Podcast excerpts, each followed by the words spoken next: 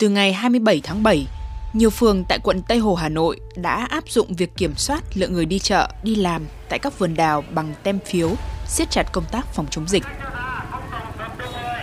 Chị Trần Thị Vân Anh, Chủ tịch Hội Liên hiệp Phụ nữ phường Yên Phụ cho biết, mỗi phường trong quận có quy cách in mẫu phiếu màu sắc khác nhau.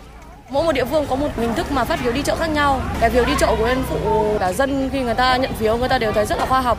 Một hộ gia đình sẽ nhận được bốn phiếu, mỗi phiếu cách nhau là ba ngày. Trong một ngày thì chỉ có bốn tổ dân phố sẽ được đi chợ. Dân người ta đã chủ động lên được danh sách mua hàng để đỡ phải đi ra đi vào nhiều. Dù Ủy ban Nhân dân thành phố Hà Nội đã chỉ đạo ngành công thương nghiên cứu mẫu phiếu đi chợ thống nhất áp dụng trên toàn thành phố, nhưng cuối cùng mỗi địa phương vẫn phải tự thiết kế mẫu riêng. Tại thành phố Hồ Chí Minh, người dân còn được cấp thẻ ghi toàn bộ thông tin cá nhân và mã quy rờ định danh để đi chợ. Tùy từng khu vực, thẻ đi chợ sẽ có hiệu lực tại một chợ duy nhất hay các chợ trong địa bàn quận. Chị Phạm Kim Phượng sống tại quận Đống Đa cho biết. Khu nhà em là cái phiếu đấy là nó dùng cho cả siêu thị và cả chợ. Quận của em thì nó có tám cái chợ ấy. Thì cái phiếu này nó sẽ sử dụng cho tám cái chợ đấy, sang phường khác bình thường. Sau gần một tuần thực hiện, những bất cập từ việc sử dụng phiếu đi chợ đã bộc lộ. Người dân mất phiếu, hỏng phiếu, lỡ quên ngày đi chợ, rồi mượn phiếu, đảo phiếu cho nhau, gây xáo trộn sinh hoạt thường ngày. Chị Trịnh Thu Hằng ở Hà Đông, Hà Nội thấy khá bất tiện khi sắp xếp được thời gian đi chợ. Rất là khó khăn trong cái việc đi chợ vào buổi sáng ấy, thì là mình vẫn phải đến cơ quan ấy, vẫn phải dậy sớm để sắp xếp thời gian đi chợ sớm và chuẩn bị ăn sáng cho gia đình ấy, thì nó thời gian nó sẽ hơi bị cập dập.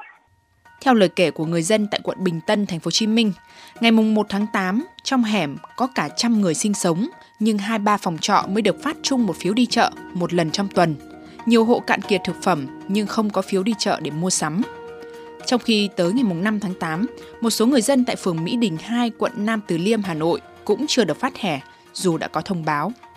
Chỗ tôi thì có gần chín trăm căn hộ chung cư, tuy nhiên thì phường phát cho hai trăm phiếu đi chợ, mỗi tầng chỉ được nhận một phiếu thôi, thì không biết là bao giờ mới đến lượt. Nguy cơ từ siêu thị khá lớn, thức ăn dần cạn kiệt. Vẫn còn nhiều bất cập tại các địa phương khi áp dụng hình thức thẻ đi chợ thời Covid, song đó cũng là dịp khơi lại nhiều kỷ niệm thời kỳ tem phiếu cách đây ba mươi lăm năm.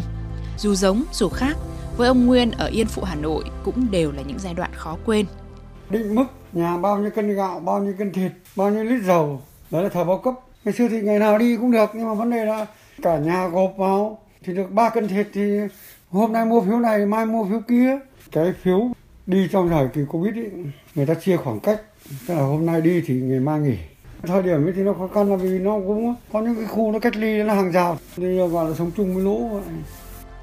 Còn với những người trẻ như Lê Thủy Tiên ở Minh Khai, Hà Nội, có trải nghiệm mới hình dung phần nào khó khăn cuộc sống cách đây ba mươi lăm năm để trân trọng hơn cuộc sống thường ngày. Mình từng được nghe mẹ kể về những cái ngày bao cấp ấy, mọi giao dịch từ nhu yếu phẩm này đến thực phẩm này đều thực hiện theo chế độ tem phiếu. Nhưng mà thời gian vừa rồi thì mới được tận mắt chứng kiến với lại là trải nghiệm qua. Thì mặc dù là nó có rất là nhiều cái khó khăn này, tuy nhiên thì đấy cũng là những cái, cái trải nghiệm, những kỷ niệm khó quên. Trải nghiệm thì lạ, nhưng chắc chắn không ai muốn kéo dài lâu tình cảnh ra tới chợ phải chấp hành hàng tá các quy tắc rườm rà.